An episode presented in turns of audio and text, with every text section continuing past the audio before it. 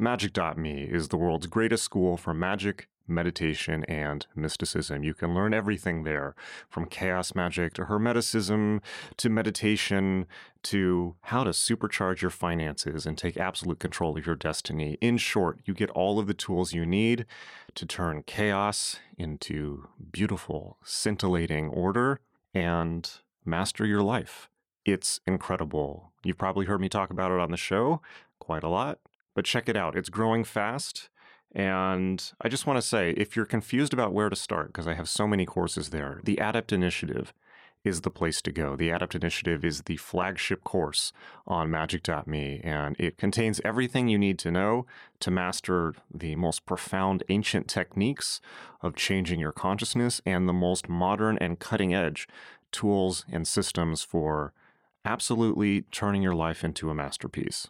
You're really going to dig it. Go check it out, and I will see you in class. It's Magick.me, M A G I C K dot M E.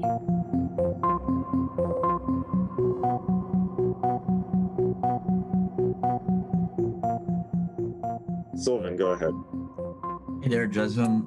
Um, so, I need your advice about something. Uh, after I've started to practice some sigil magic, uh, after watching your course, um, I started to get some pretty obsessive thoughts about, you know, because the the whole idea of the sigil and charging the sigil and visualizing perhaps what the results that I want have in, manifested um, got me a lot of obsessive paranoid thoughts about what if uh, something that I don't want to manifest gets created, especially regarding myself or my loved ones.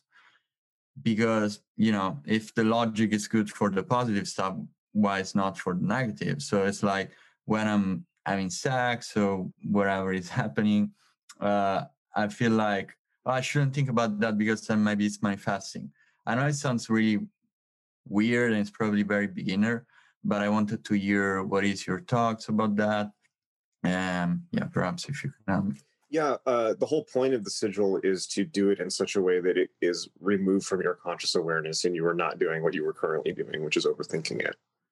So the whole point of um, sigils is that you do them in such a way that you forget why you did them and that you move on and completely forget that you even did them in the first place. Peter Carroll makes a really good and underappreciated point in his book PsyberMagick, where he says the real abyss is not some metaphysical construction from Thelema, but you know, the three things that every magician must overcome are obsession, paranoia, and solipsism. And I totally agree with them. Obsession is straightforward. I mean, like we all know obsessed magicians, uh, but it also means obsessive thoughts, which you know, obsession um, presupposes that you don't have control over what you're thinking about, right? Um, and that's bad. The whole point of magic is to be able to control your thoughts. Um, so if you, if you are, are compelled to think about something over and over again and obsess over it, you need to rein in your mind. Uh, second is paranoia and thinking everyone's out to get you and all this. And it's hard not to do these days. I get it. Because as William Burroughs pointed out, you know, just because you're just because you're paranoid doesn't mean they're not out to get you. Or uh, he might he might have said something different. You know, it's not whether you're paranoid; it's whether you're paranoid enough. I think that's what he said. But paranoia is a, a, a fetter. Paranoia will hold you back and uh, it prevents you from from trusting people, which is what you need to do in order to love people fully. It's a bad bad deal.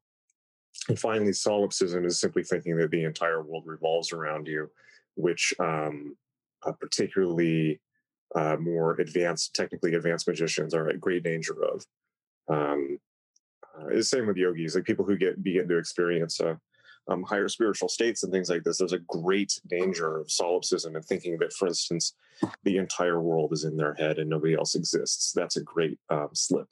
So, um, yeah, these are uh, uh, uh, issues which arise along the magical path and which must be confronted and overcome. So, in that sense, it's good that you see them and recognize them. That's very healthy. Um, in terms of the sigil process, the sigil process must be you, should revisit the sigil process and think more clearly about how you can perform sigils in such a way that they are deeply embedded without you knowing what they were done for, and that afterwards you banish properly which is what I highly recommend in general in your case, banish properly. And that can mean formal banishing rituals like the LBRP, but it also means banish with laughter. Don't take it so damn seriously and don't take yourself so seriously. Just laugh it off and move on with your life. Because at the end of the day, it's just crazy Dungeons, Dungeons and Dragons stuff from the internet. so, uh, I mean, really, like, you know, like, like this is the, the, the great pitfall in magic is taking yourself too seriously because it's, it's crazy shit. Okay. And it's like, you know, n- nobody in society knows what the hell you're talking about. And if you go around, you know, claiming magical status in the real world, people will quickly lock you up. So don't, you know, um, so, um, you know, I, the, the best magicians are those who can laugh at themselves. And you'd be surprised how few can. And that's always been the case.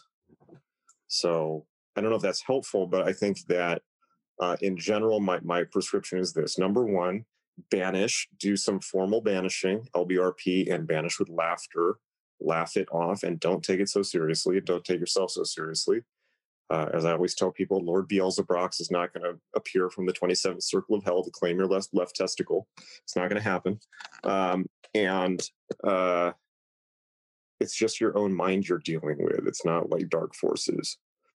Second, particularly with sigils, right? Because they're self created. Second, um, you should re- revisit the um, you, you, go back to your records and think more clearly about your ritual process and you need to better construct your rituals in a sense that you are banishing first and banishing afterwards that's number one number two is you need to get into a deeper state of gnosis so that you're working at a lower strata of consciousness non-conscious number three you need to formulate your sigils in such a way that you don't remember what they are for. And the best way to do that is usually to make a bunch of them, leave them in a box and put them on, like, make, like, let's say 20 sigils or even 10, put them in a box and stick them on the top of your bookshelf for like two months and then get them down and do rituals for them when you don't remember what the fuck they were for. Right. So that's always helpful. Um, the third is, and then third, uh, the, the third is to practice to, to learn how to let it go afterwards like stop think like basically a, a properly done the, the only trace that a ritual sh- has ever been done should be the entry within your record um, which you then you might go back to a year or two later but other than that if you're thinking about the ritual if you're thinking about and particularly if you're thinking about the intention of the sigil afterwards um, you're doing it wrong you're doing it wrong. You need to do it in such a way that you're not mentally belaboring it over it. Like the sigil must, there must be a sense of, during the ritual, there must be a sense of completion that the thing has worked.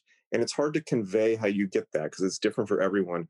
But usually there's a sense that it's like, you know, the, the sense that like, you know, this work is done. This house is clean. That type. There's just like a click that happens, and it's hard to describe, and it's probably different for everyone.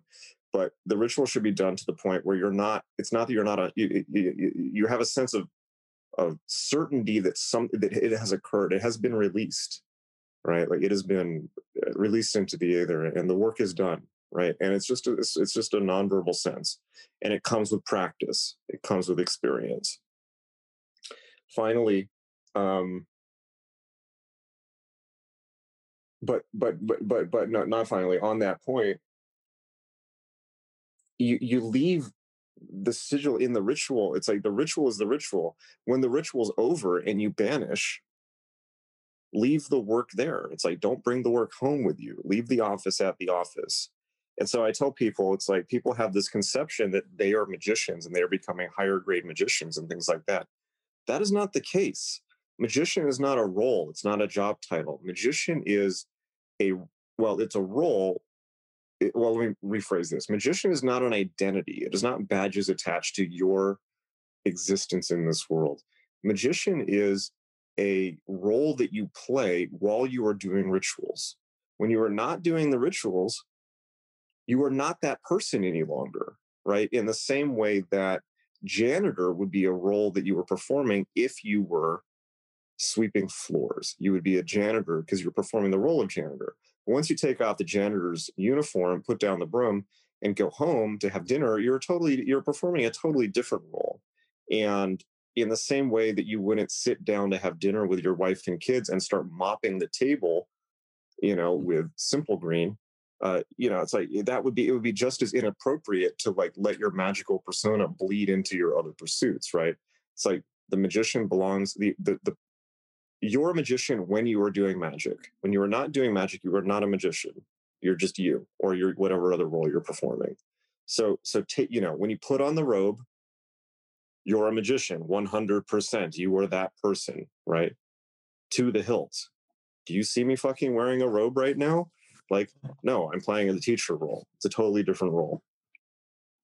Um, but when I put that robe on, you better believe that I am Frater so and so of such and such degree with such and such accomplishments and control and say over such and such. Right. Like I am that guy, but I'm not right now because that person only exists within the context of the ritual. And it's the same for anything else. And if you studied with me long enough, you've probably seen me put on and take off all kinds of different masks and roles. Um, because eventually you, you get to the point where you don't need the physical props. But physical props help because they, they keep it the psychological separation. And that's the critical point. It's like leave it in the containment chamber. When the ritual's over, you should have A, done it. A ritual should fu- function almost 100% at the level of your non-verbal consciousness, unconscious, right? It's a totally fucking weird place. And um, you know, ceremonial magic is sometimes quite guilty of keeping people out of it almost because it makes it too logical. Um, chaos magic is very good at p- putting people in a totally instinctual, bizarro mirror world um, state of consciousness, which is the magical state of consciousness from which magic is done and from which there are no rules.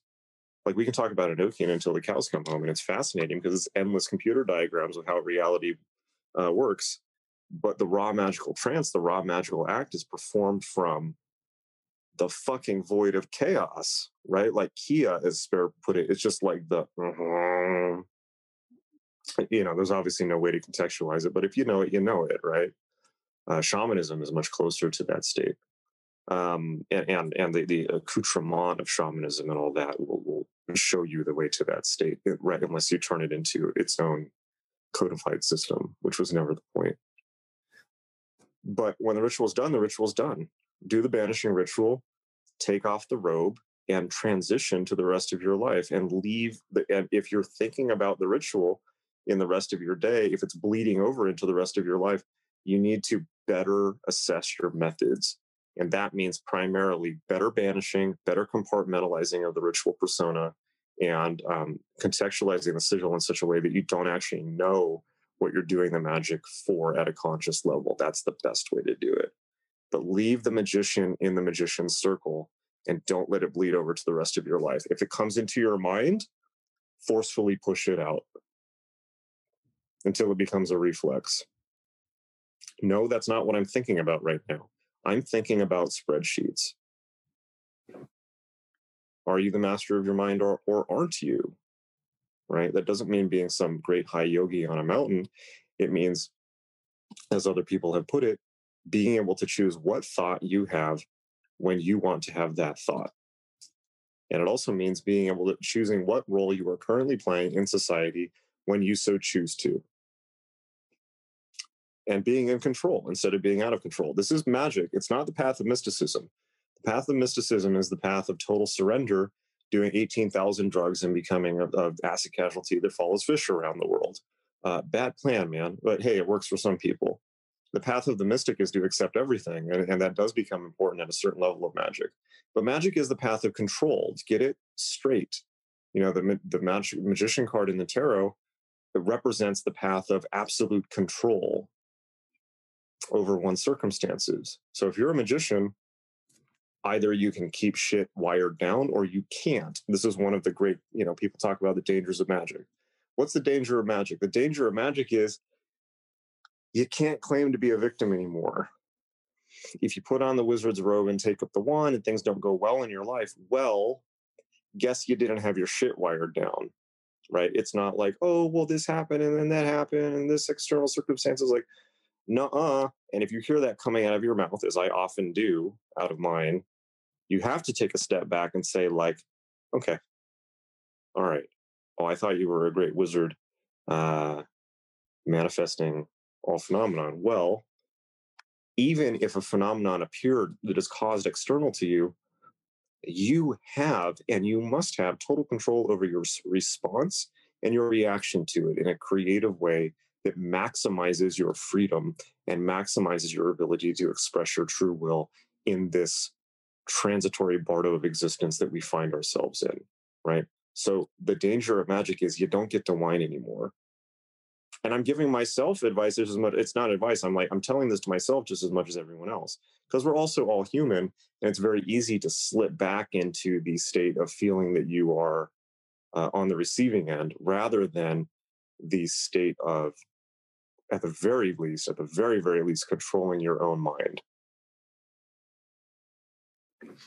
That's really powerful advice. It resonates, resonates with me. And I, I feel like uh, outside of the sigil and what I'm doing when I'm doing a ritual, whatever, it, it's mostly it's somehow related to the binding of the opposites that you talk about in the alchemy of chaos because mm these obsessive thoughts arise when I actually get or feel like I, I have what I wanted. And it's kind of like the opposite thought. It's like, oh, what if I lose it? And what if mm-hmm. this happens and I lose it and whatever? I'm so happy. And what if I lose it? And it's like, I'm really struggling with that because I feel like my my talk, my rational talk from watching the courses in Magick.me is uh, okay if this visualization what i'm doing with my mind works for x uh, works for the positive when i get on a talk that i don't want it mean doesn't mean that i'm manifesting that thing that i don't want to have and then i say okay fuck that talk uh, but this of course makes it come back even more and yep. i just want to is it a does this fear is based on something real? Like if I have an obsessive thought and I get some shit like, oh, I don't want to, I don't want this to happen, and that thing comes over and over. Is this making that thing more probable to happen, or is just uh, some weird paranoid shit? So you want me to make this this real simple for you? Yeah. Okay, so basically, what you're describing is the nature of the mind, right? That that is the nature of the mind. It's also the nature of manifest existence, where everything, quote unquote, under the abyss, meaning everything within material existence, everything in the world manifests as as as as uh, dual opposites, right? Like every fucking you know sophomore knows this, right? It's where it's it's uh, you know you can't have light without dark, can't have good without evil, et cetera, et cetera. Um, and and actually, n- none of that's true. It's just that the human mind perceives the world that way. So uh, let's just talk about in terms of the nature of the mind. The, the, the mind perceives everything as opposites. This is the core thesis of the Buddha. The Buddha basically says the mind only can the your mind can only do two things. It can attach to something, or it, it, attachment and aversion, right? So your mind is constantly, constantly in the process of craving things, and those could be material things. They could be uh, ideas, thoughts, people, visions, whatever. It, literally anything on any plane of existence your mind is constantly your monkey mind right your conscious mind is essentially a discriminatory engine that is you evolved in order to keep you alive right? So the primary function of the conscious mind uh, is this it's should i eat that berry or not? Should i go into that field where there might be a bear or not? Should i um, you know look for should i forage for food in this area or not. And, and that is literally an animal function.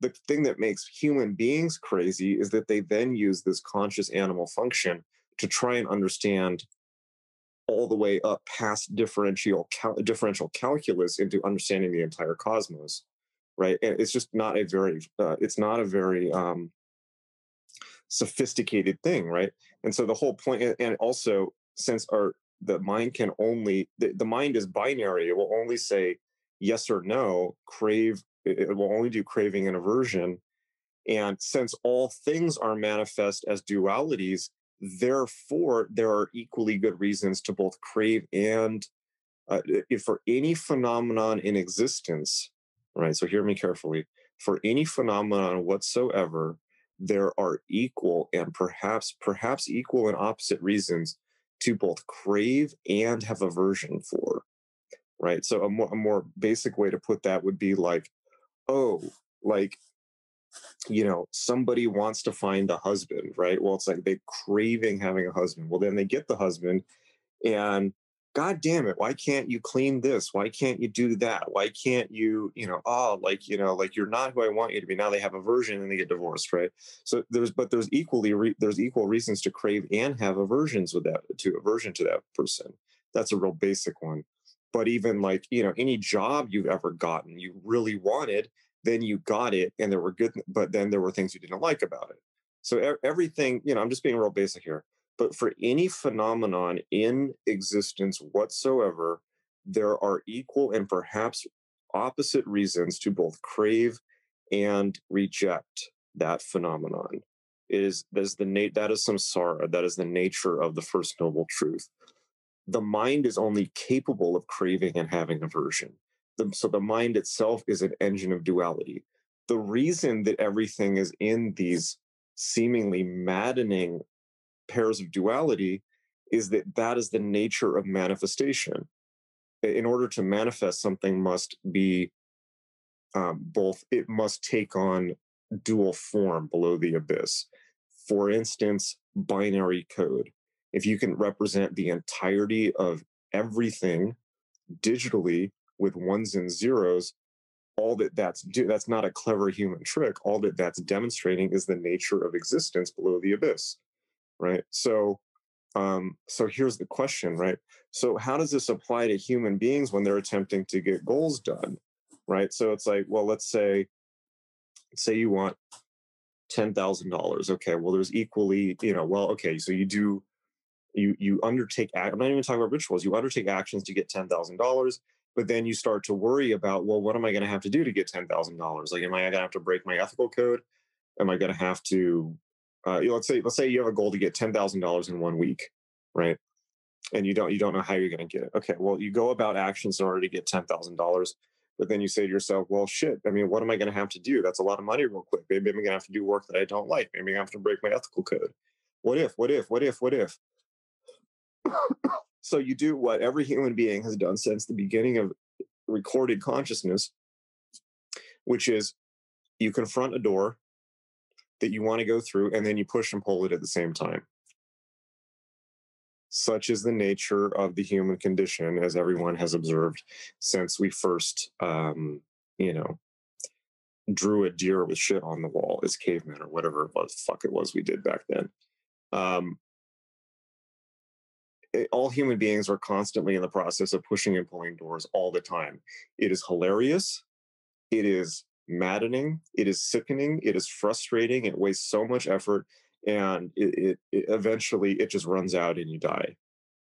Right. It, such is the noble truth of of the Buddha, the the the nature of samsara.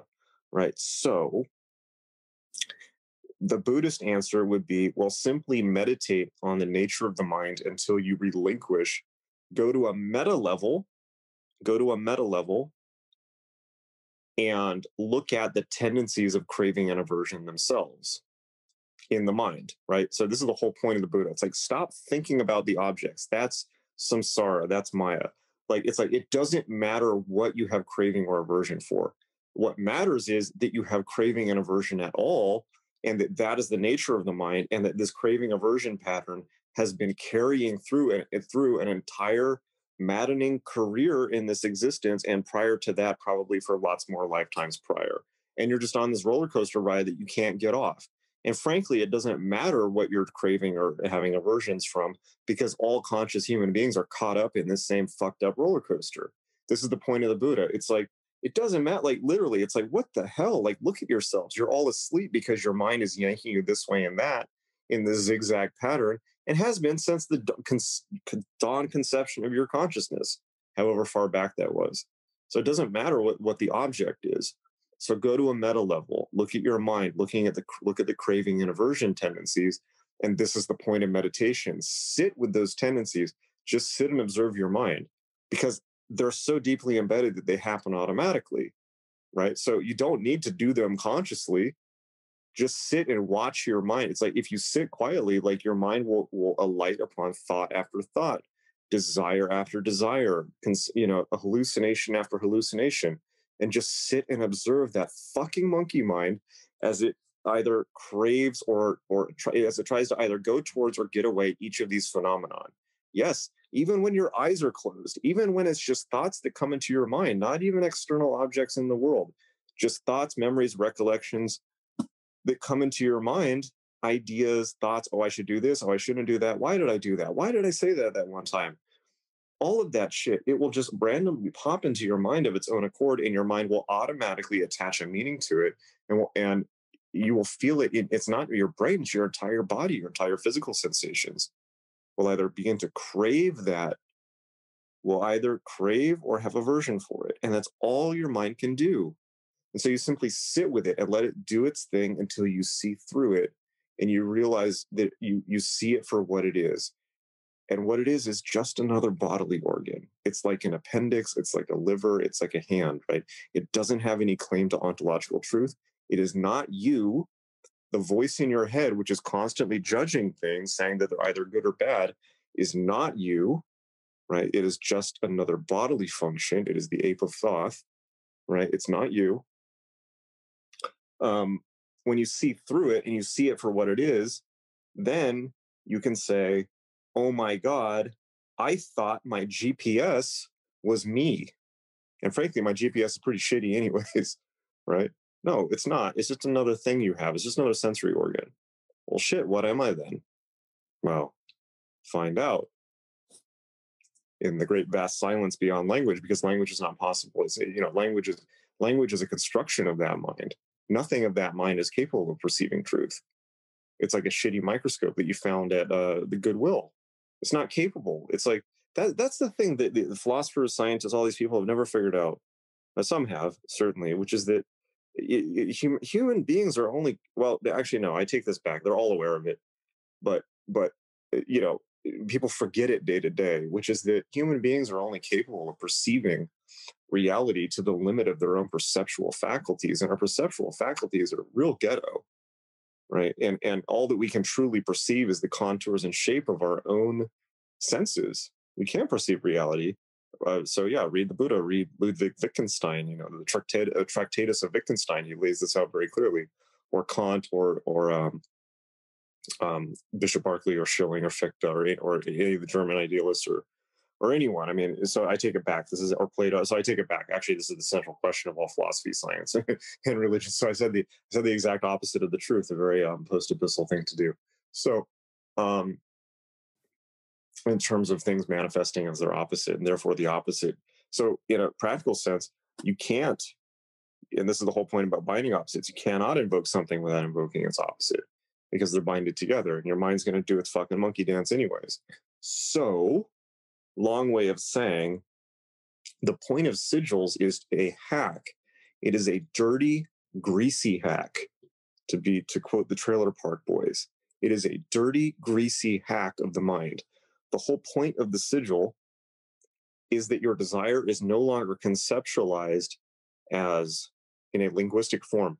Your desire is no longer conceptualized in such a way that your mind can even get hold of it and do this dance around it because your mind will inevitably do that. And the reason that most people don't succeed very much in life is because they do exactly what you're talking about because they approach it totally from the conscious mind.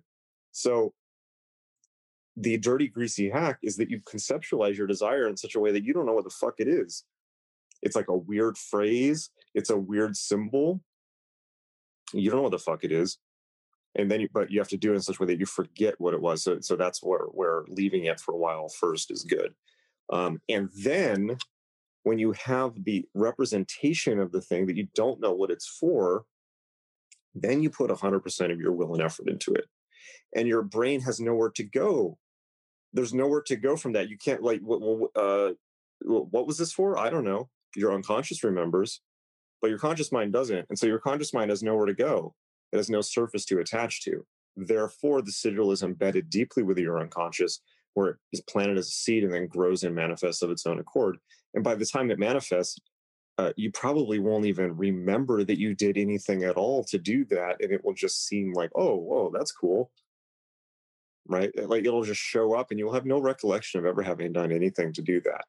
That's how real magic is done. And that is the mechanism of it, which is it is a way of embedding desires in the non linguistic unconscious mind where it, they are safe from and firewalled off from the inherent destructive capability of the conscious mind, right? Because because that's just the nature of the conscious mind. So this is the dirty, greasy nature of magic, right? Where it's like mystics, Buddhists would be like, well, no, you must meditate for 30, 40 years until you have no thoughts. Sure, you can do that.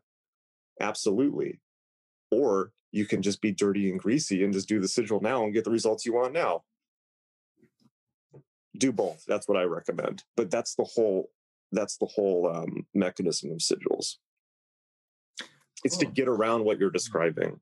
Um, nice. It's totally clear. Like already from the course, uh, I think I'm the more I'm practicing it, the more it's getting clearer. Uh, what you said. Uh, so yeah, mm, very helpful.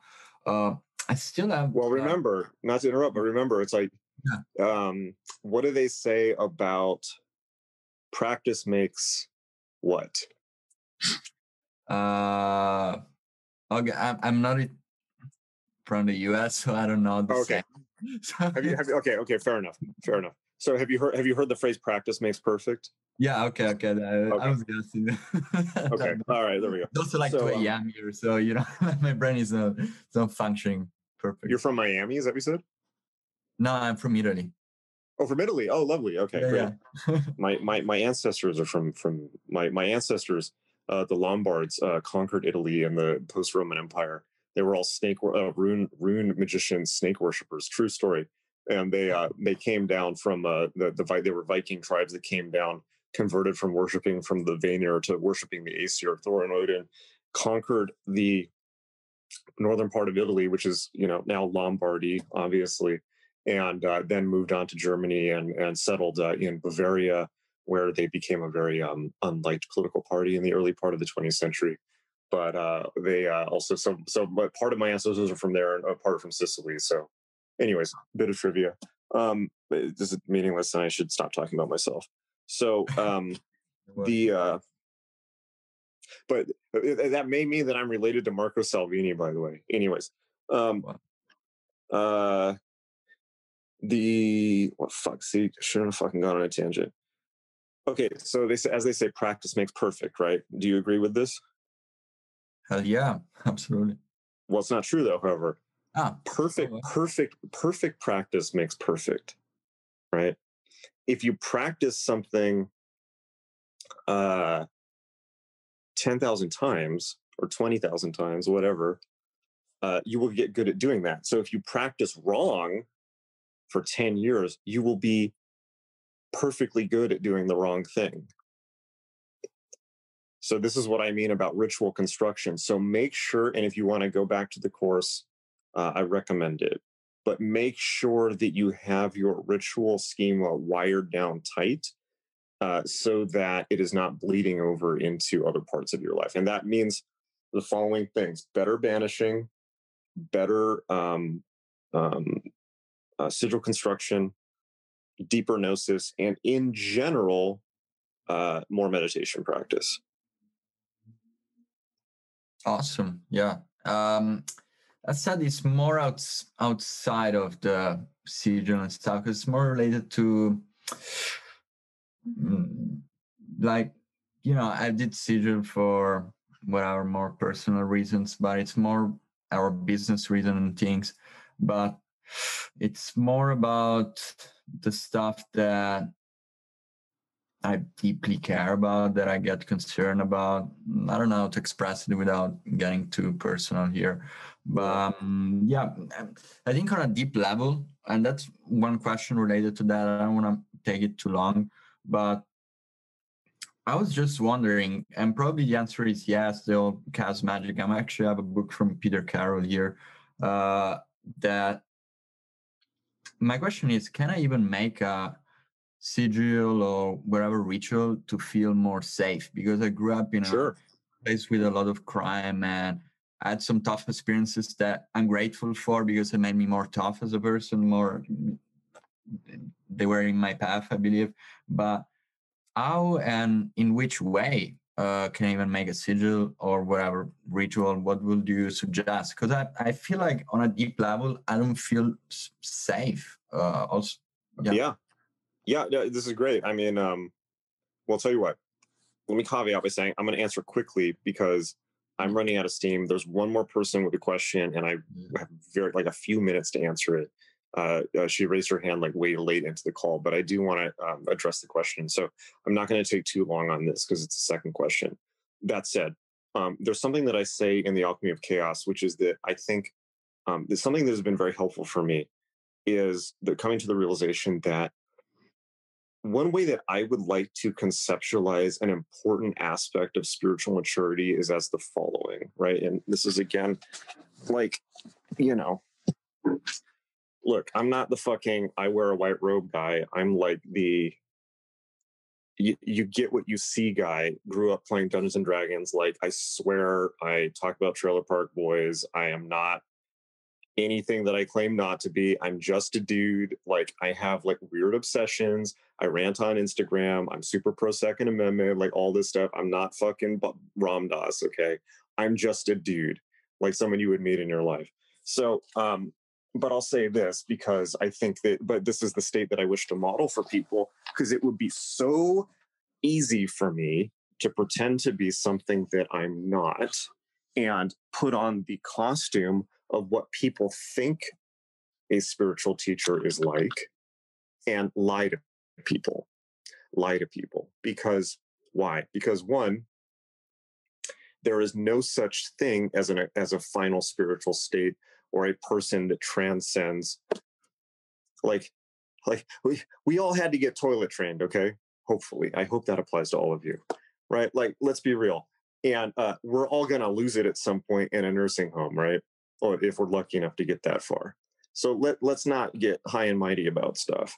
Um the uh um it would be so easy to do that and essentially present myself as this idea of what people think a spiritual person is like, and therefore allow them to project that onto me. Uh, I'm not in any danger, whether I try or not, of people mistaking me for some spiritual, spiritually enlightened person. I'm not in any danger of that. Like my car is duct taped together. Okay, it's like held, literally held together with duct tape. That's not a metaphor. I literally drive a car held together with duct tape. So, so um, the but this is I do this on purpose. Um, in that uh, I, I just try to uh, it's like I just I want to be present myself as I am with my set of neuroses problems and because I'm it's it's honest right? It's honest. Like there are many places in my life where I've been able to do things that are pretty cool that I would like to teach other people how to do right? There's lots of places in my life where you wouldn't want to be in my shoes believe you me right? And, and those are created by my own decisions um, uh, you know, but but but you know that and that even that is not dramatic, right? It's just that like the point is is that I'm struggling with this with this existence just like all of you. It's like I'm trying to figure it out. and it's one day at a time, all of that.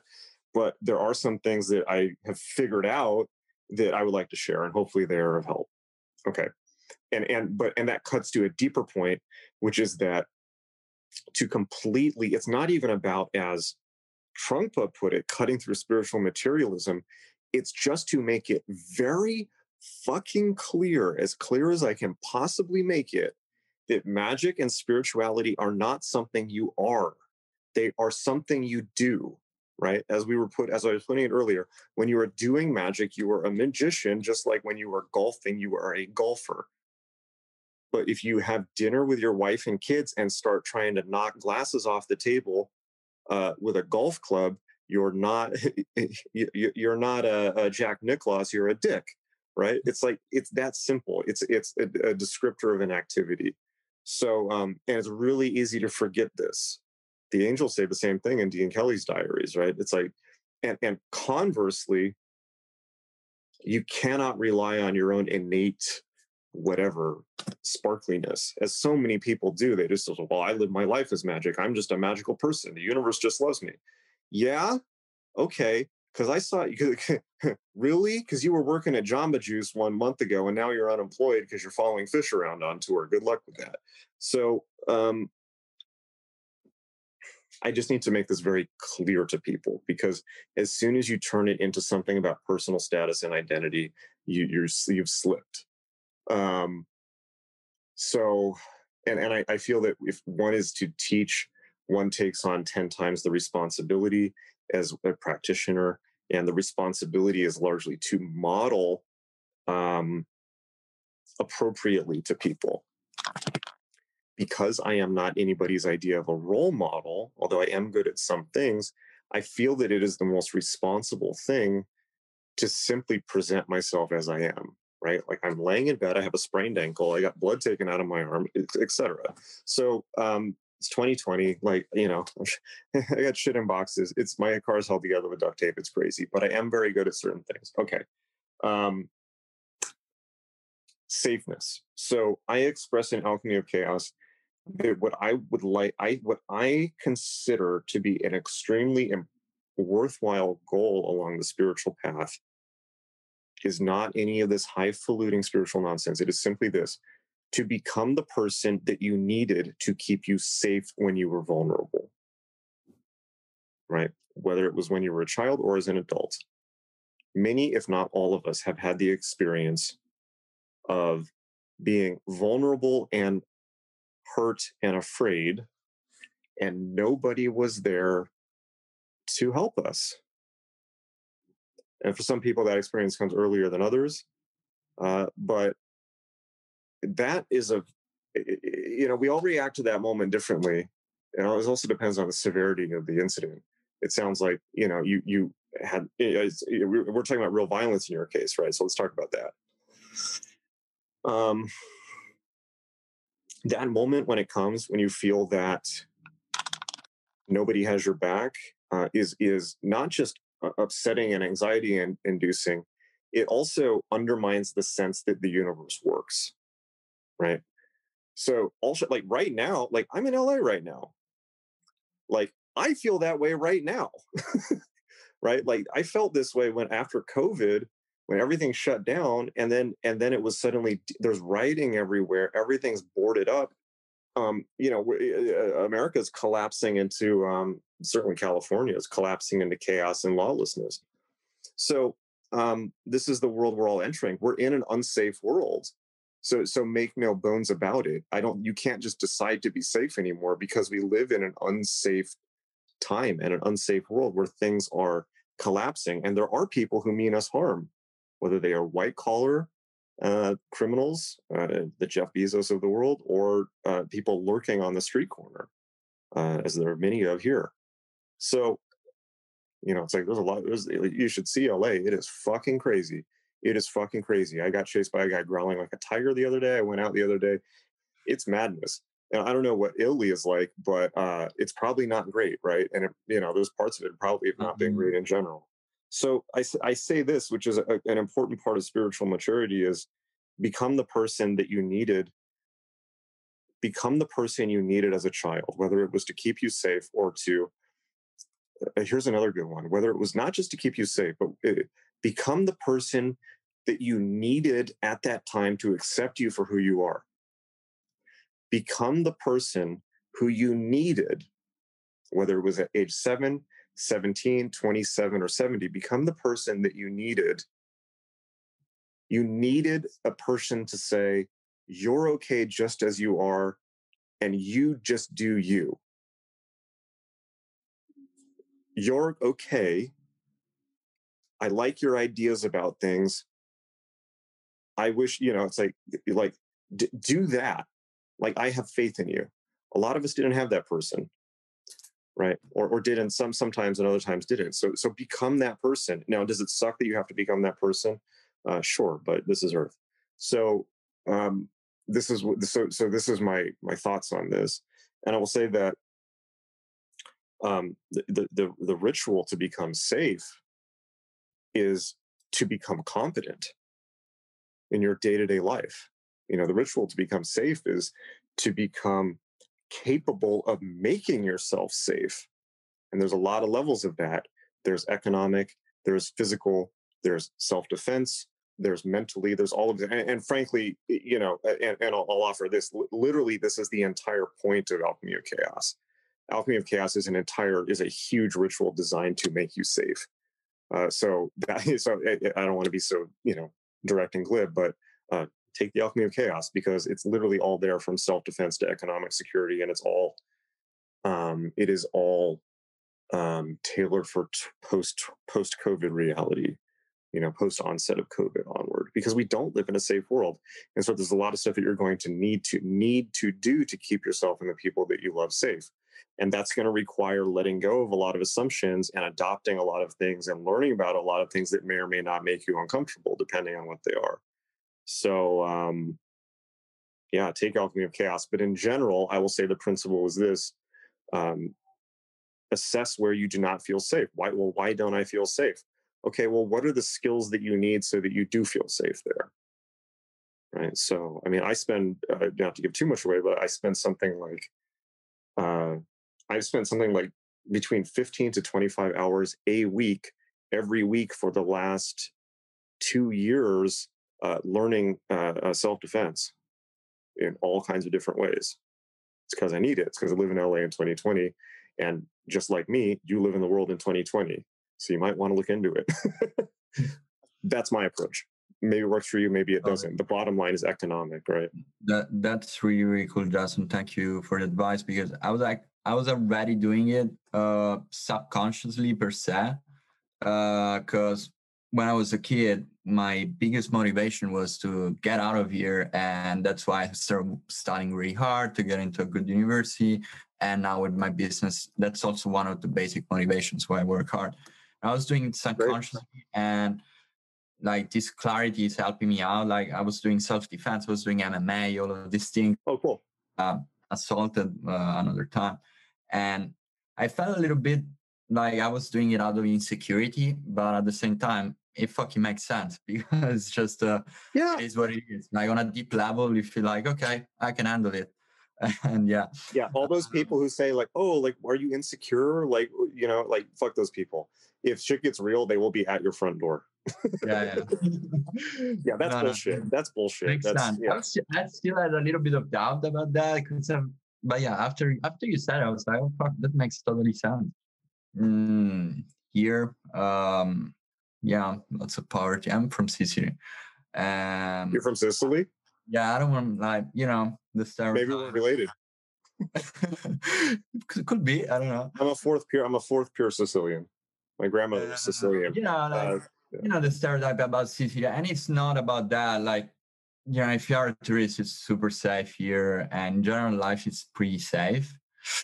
But there is a lot of poverty, and people there are completely crazy. They don't. They cannot think. They live in the in the sympathetic system all the time because they their basic need is not there. So you know the Maslow pyramid is not met. So it's like that's going to be a lot of people. And, and yeah. one thing that people need to understand is um, right now we live in a civil society because because people's needs are taken care of more or less for them to at least some degree by the system but if the system collapses, there's going to be a lot of people who whose needs are not being met. And this idea that there's good and bad people, mm, not really. Um, history shows that if people stop being able to eat, uh, they will do uh, nearly anything. Just imagine you're somewhere and there's like no one can eat, and somebody has a kid and their wife is screaming at them, "Do we? This child needs food." Uh, do something to get food. Well, I don't have a job. There's no jobs. I can't get any money. I've been looking for work. Well, I don't care. Do something. Figure it out and don't come back to this house until you do. Because this child is screaming in the corner out of hunger pangs. What would you do and what would you be capable of in that situation? Yeah, no, it's so true because yeah. like after like I told you after I got assaulted and all this stuff, I rationalize that by realizing this like what as you said, like if I were in that situation, I would probably acted in a similar way or the same. Yeah. It's not Now, correct. now imagine if it's 98% of the planet. Yeah. But um, anyhow, mm, I wanted to join Alchemy of Chaos uh, after the Adapt initiative. You told me about it our after two weeks, no, a month ago. But it was really unclear. Like after you just said today, it, what it was unclear to me was that in the FAQ there is a still written that it's not the subsequent code. So it was really confusing. And I was Yeah, like, that's "Oh, my fault. I, I, I didn't communicate. Uh, I did I did not communicate Yeah. that appropriately. It's because we were we had, were so sleep deprived uh, when we were doing it, and we had just been through COVID happening. Uh, I, and and also, as I said prior, it became more clear what it was as it manifested. So it is the next course, and I will change that. You should take it for everything that you're saying.